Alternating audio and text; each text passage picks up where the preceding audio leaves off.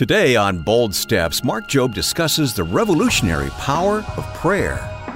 Jesus is telling his disciples, hey, a lot of you don't have because you're not persistent, you're not bold enough. He's talking about a holy, persistent, bold, coming before the throne of God and seeking what God has put on your heart, but being aggressive about it before the throne room of God.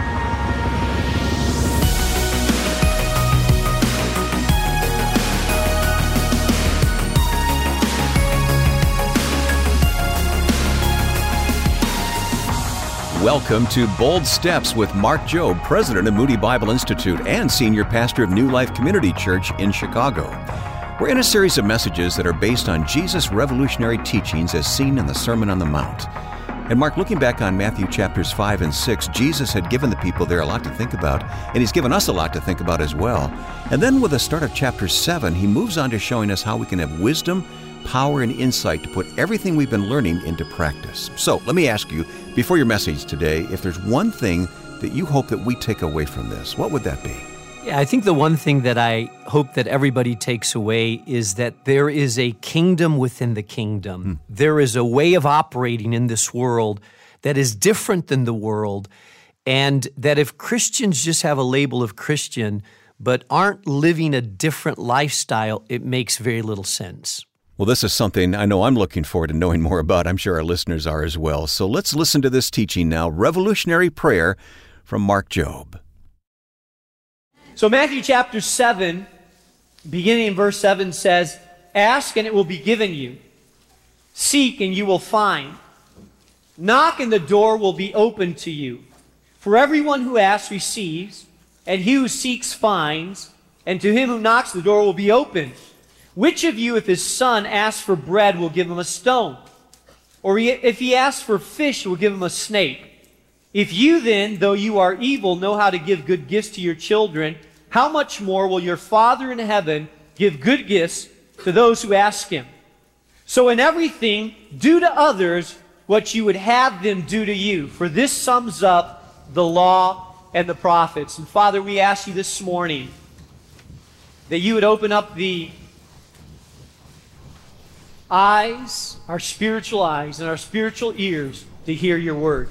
And I ask, Father, that as we jump into this passage, that the revolutionary teachings of Jesus will get a grip on our heart and soul, and that we would leave this place changed, different, having been stirred up by the power of your Holy Spirit, challenged by the words of Jesus, not just more religious, but more spiritually in tune with your calling upon our lives, God. So we ask for your power, God, in Jesus' name. Amen. Earlier on in the Sermon on the Mount, Jesus had talked to his disciples already about prayer. And if you remember, a few weeks ago, there was a message on prayer. The disciples wanted to know how to pray, and Jesus referred to them to a pattern of prayer that we've come to know as the Lord's Prayer. Our Father who art in heaven, hallowed be thy name, thy kingdom come. And Jesus had a whole teaching on what it meant to pray. He revisits the topic of prayer. In his first session on prayer, he's talking about the duty to prayer, how to pray, what it means to pray. And now, he's talking to his disciples about really how to pray effectively. And I believe it comes in the context of he's taught his disciples about not judging, about trusting God, about loving their enemies. And have you ever heard teaching from the Word of God and kind of thrown up your arms and say, Help me, God, because this is almost impossible to practice? Have you ever walked away that way? Where the Word of God comes through and you say, How could I ever do that? You want me not to get mad at my spouse? I don't know how I'm going to do that. You want me not to worry? That seems almost impossible. You kind of throw up your arms and say, Help me, Jesus, because I have no idea how I'm going to put that into practice. Well, I believe Jesus has just taught his disciples about some really, really tough teachings, revolutionary teachings. And now, when his disciples are all overwhelmed about how they're going to put this into practice, Jesus says, I want to teach you how to pray so that you have the wisdom and the power and the insight that you need to put these things into practice. And so, He begins in verse 7 and says, Ask, and it will be given you. Seek, and you will find. Knock, and the door will be open to you. Jesus gives us a threefold pattern about how to go about praying effectively.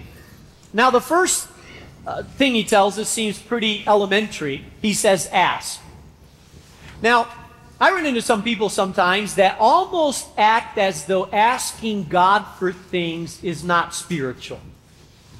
I run into people that uh, almost get into this hyper spirituality and feel like, hey, you should never ask God for anything. You should just praise Him and worship. But to ask Him for something uh, is almost like carnal. I mean, why are you going to ask God? He already knows what you need before you even ask it. So why in the world would you even ask God? Because He knows.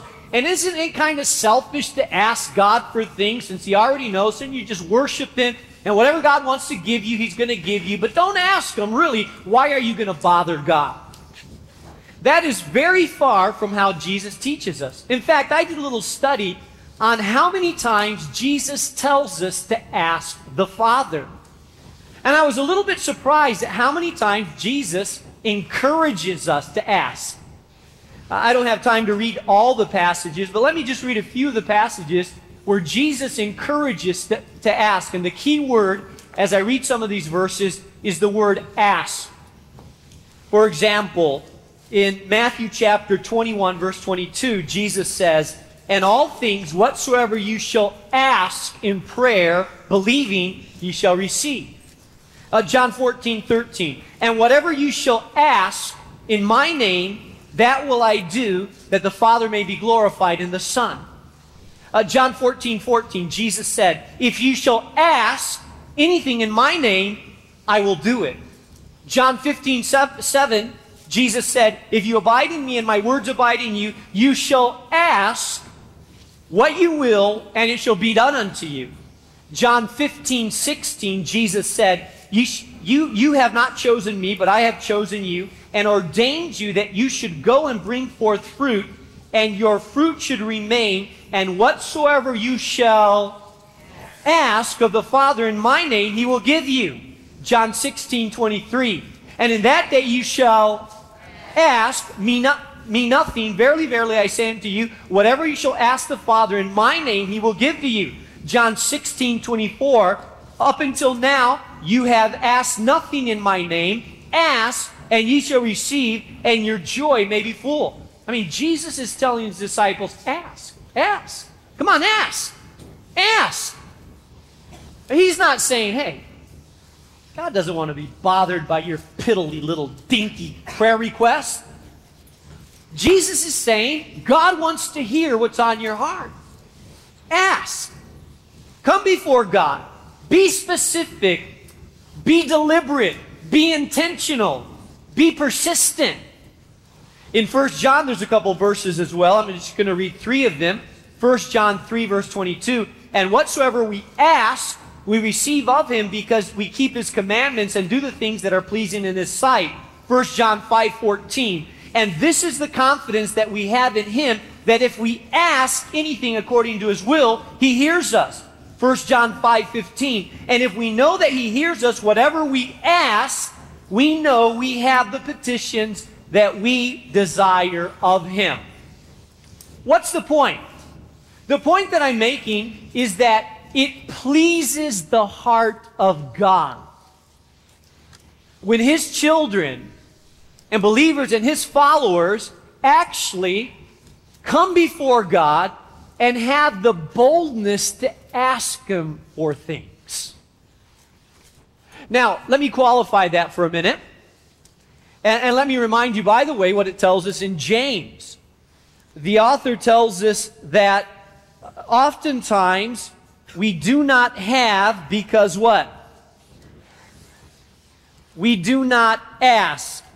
And because we do not ask, therefore, sometimes we do not have. In, uh, in James, it says, Where do quarrels and fights among you come from? James chapter 4, verses 1 through 4. Don't they come from your desires that battle within you? You want something, but you don't get it. You kill and you covet, but you cannot have what you want. You quarrel and fight, and you do not have because you do not ask. When you ask, you do not receive because you ask with the wrong motives that you may spend it, uh, uh, what you get on your own pleasures. So, here's what Jesus is saying in the Sermon on the Mount. Jesus is telling us, hey, I want you to get in the habit of asking. Because when you ask, what you are saying is, God, only you can give me certain things that I don't have. And I depend on you because I'm not sufficient, I'm not smart enough, I'm not powerful enough, I don't have all the strategy enough to be able to obtain the things that are deep in my heart, the things that I know you want to do in my life. And so I ask. And Jesus said, Ask, and you shall what? You shall receive. Now here's the problem. I run into a lot of people that know about the asking. You say, Oh, you don't have to tell me about that, Pastor. I got that down, man. I ask. And I'm not shy about it. I ask and I ask persistently and I pray and I ask God for things and and, and I want to say that's good. Don't, don't ever feel shy about coming before God and asking because He's invited you to ask. He's encouraged you to ask. And if you're not asking, hey, God's saying, come on. Don't be shy about it. The problem is that some of us stop just at asking. We ask. For example, if you're out to get a job, let me, let me explain it this way. Maybe you're in the need for a, a change of jobs, praying that God would open up the door for a job. So you get in your house, and every morning you say, Oh God, I need a job. Oh Lord, and I want it to be this salary. God, I want it to be this kind of job. And I want it to be at this office. And that's okay. You can be as specific as you want to. And you ask every day. And someone says, Hey, how's the job thing coming? Well, I'm asking, I'm praying. I, am seeking God for it. I'm believing God for a job. And I'm saying that's good. But God is saying, Jesus is teaching his disciples, hey, you got to turn it up a notch. Because you ask, but the next thing you do is that you seek. Okay, he says, ask and you shall receive, seek and you shall find. You see, I believe that it's just as spiritual to ask God, but if you're not looking for the answer that God is providing, there's a something wrong with your asking. Hello?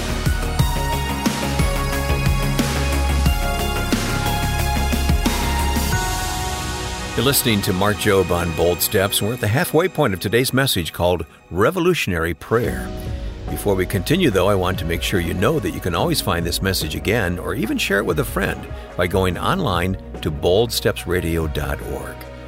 And if you'd enjoy listening to these Bible teachings while you're out for a walk or really anywhere on the go, be sure to subscribe to the Bold Steps podcast. You'll find us on most podcast apps like Apple, Spotify, and Audible by searching for Bold Steps with Dr. Mark Jobe. We've heard from so many of you how much you enjoy listening through your podcast app, and if you haven't already, we encourage you to leave a comment and a five star review when you get there. And if you want to check out the special new video content coming out exclusively on the Bold Steps YouTube channel, be sure to subscribe there as well. Mark releases brand new videos every Tuesday on subjects like grief, living in unfair circumstances, and the healing power of God. You can subscribe today by searching for Bold Steps Radio on YouTube. Go to youtube.com slash at Bold Steps Radio. Now, Let's return to Mark's message. We have much more to learn about seeking God's answers when we pray.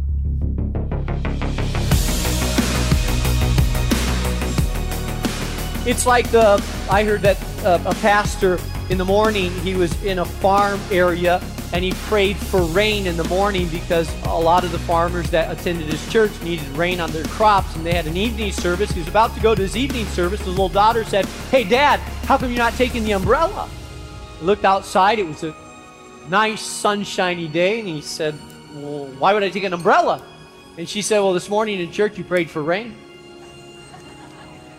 So a little bit embarrassed, he said, Okay, I better take my umbrella. So he took his umbrella with him to church. Thankfully, God answered that prayer, and that night after service, they were in a rainstorm. But sometimes we ask God for something and we're not looking for the answer that God is providing. You see, seeking means that you can't see it right now. When you play hide and go seek, when you were kids and played hide and go seek, remember? You get behind the, you get on the pole and you count one, two, three, four, five, six, seven, eight, nine, ten. Some of you cheated a lot and you just kind of jumped over and counted real fast and blah, blah, blah, done.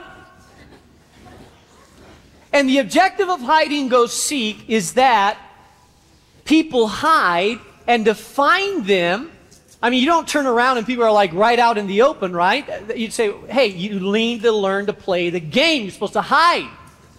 And when you hide, it means you can't see them. They're there, but you can't see them, right? I believe oftentimes that God's answer to prayer is coming our way, but we can't see it. And God says, I want you to seek. That means you got to look behind things a little bit. Uh, my wife swears up and down that men, by and large, have a genetic biological problem with finding things. My 13 year old son says, Mom, I can't find my pants, the blue pants. And she says, Well, did you look in the drawer? Did you look in your closet? Did you lift the blanket on your chair? Two minutes later, oh, okay, I found it, Mom. And uh, she believes that men are all the same, that we kind of can't find things or we want the women to find it for us, right? Well, I believe in the spiritual realm, sometimes it's that way as well. That Jesus is saying, I don't want you just to ask, but I want you to start seeking. If you're praying for a job, listen, the next step that you need to do is you need to say, okay, my job is coming. I believe that God is answering my prayer, and now I'm going to start seeking for that answer to prayer. I'm going to get on the internet and start searching for those jobs that God is bringing my way. I'm going to open up the paper and I'm going to look for those jobs. I'm going to talk to people. Hey, have you seen my job yet? Because it's coming my way. Hey, do you know about any job openings? Because I think it's coming my way and God has a job for me and I'm looking for it right now. I'm seeking for it. Some of you get in this hyper spiritual mode and you say, No, I'm not going to do that. I'm just going to pray, Oh God, give me a job. And you expect that, uh, you just sort of expect that some guy from a tech company is going to knock on your door and say, You know, I was just driving by and, I, am looking for an employee, and something made me stop and knock on this door. Hey, do you need a computer repair job? Because I was just wondering, and just wanted to stop. And some of you are looking for that, and God says, wait a second, you've asked, but now are you seeking? And then the next step, by the way, is not only just seeking, but it takes it up to the next level, and the next level is knocking. Now, why do we knock on a door? We knock on a door so that that door will open for us. Do you knock on doors that you can open yourself? No. I don't go to my house and when I have a key, I don't go to my house and knock on the door. No, I just pull out my key and open my own door. If the door's not locked, I don't knock. I just go ahead and I walk in the door. You knock on a door when it's locked from the inside and you don't have permission or authority or ability to get in that door unless it's unlocked. Here's what it is in prayer. Sometimes you're asking God for something.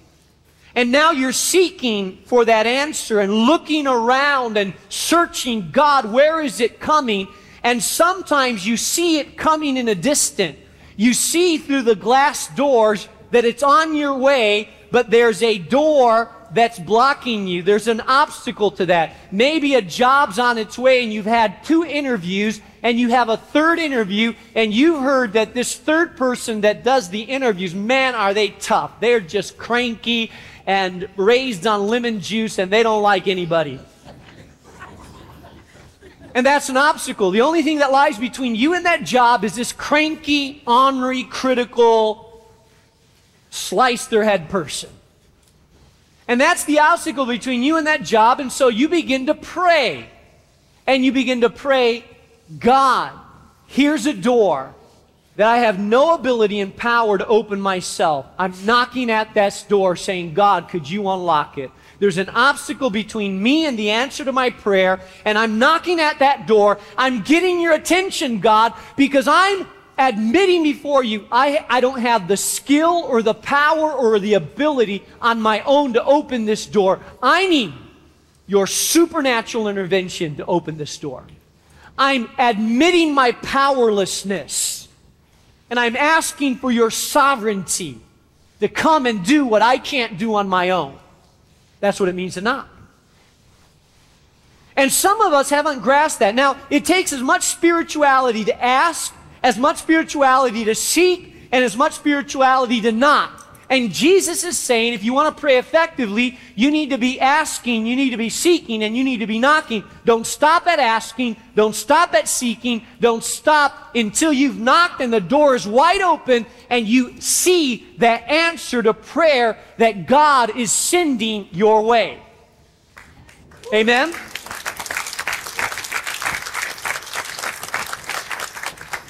And look what it says in verse 8. For everyone who asks, by the way, the ask is in the imperative form. It's like a command ask. He's not saying, well, I think it would be a good idea if you asked. No, he's saying ask.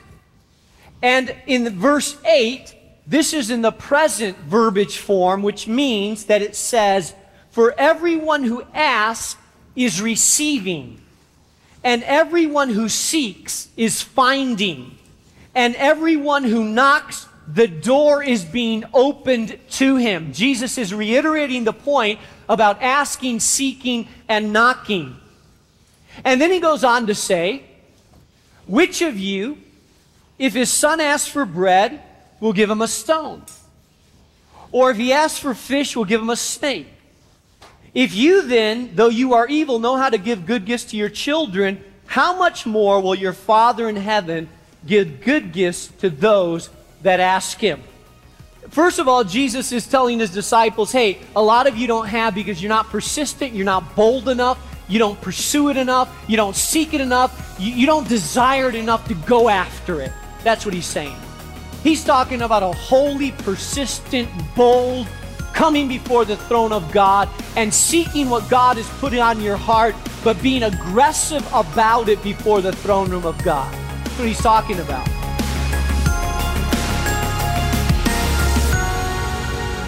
You're listening to the Bible teaching of Mark Jobe, and this is Bold Steps. Today's message is called Revolutionary Prayer, and you can find this message along with our previous messages online when you visit boldstepsradio.org. Mark, as we talk about our Bold Step gift now, we are not just going to talk about it, we're going to talk with the very man who wrote the book. That's right. We have in our studio today Dr. Gary Chapman, a good friend, a graduate from Moody a pastor, an author, really someone that's impacted millions of lives. And I believe in a very humble way, God has used you in a supernatural way. Gary has written a book entitled God Speaks Your Love Language. And Gary, in the book, you reveal that not everybody experiences God's love in the same way. Can you tell us a little bit more about that? Yeah, I think if we look at our own conversion experience and talk to friends who had a different conversion experience, we'll realize God speaks to people in different ways, but it's normally in keeping with their love language. Quality mm-hmm. time people, for example, come to Christ over a period of time, start reading Christian books or reading the Bible, and in a quiet place they respond to God. Other people have a supernatural physical experience. Mm-hmm. And I think as we are God's agents in expressing love, we need to keep that in mind. And so, if we're talking to someone about Christ and trying to get them to come to know Christ in a personal way, it really helps us if we know their primary love language. Hmm. Because then we can speak the love of God to them. God speaks through us to them in their love language. And they're far more likely to hear what we're saying if we're speaking their love language. And aren't we glad that God operates that way? Absolutely. I love that. So, if you're praying for a loved one that to come to Christ, in reaching out to them, Ask yourself this question What is their love language, and how can they understand God's love and His message through their love language? Thank you, Dr. Gary Chapman. Thank you. And this book, God Speaks Your Love Language, is yours when you send a gift of any size to support Bold Steps. Just call us at 844 615 7363 to donate today. That's 844 615 7363 or give online and request the book God Speaks Your Love Language when you go to boldstepsradio.org. Or one more way to receive the book is to send your gift and donation in the mail. Write to us at Bold Steps, 820 North LaSalle Boulevard, Chicago, Illinois 60610. By the way, we'd also like to stay connected with you on social media like Facebook and Instagram. Search for Bold Steps Radio and tap the like or follow button. And did you know that you can hear Mark's Bold Bible teaching on weekends by tuning in for our special program simply called Bold Steps Weekend? You can find it on your local station this Saturday or Sunday or available online at boldstepsweekend.org. Well, we're officially out of time today. I'm Wayne Shepherd inviting you to join us next week when we'll look at the second part of Revolutionary Prayer. That's coming up Monday on Bold Steps with Mark Jobe. Bold Steps is a production of Moody Radio, a ministry of Moody Bible Institute.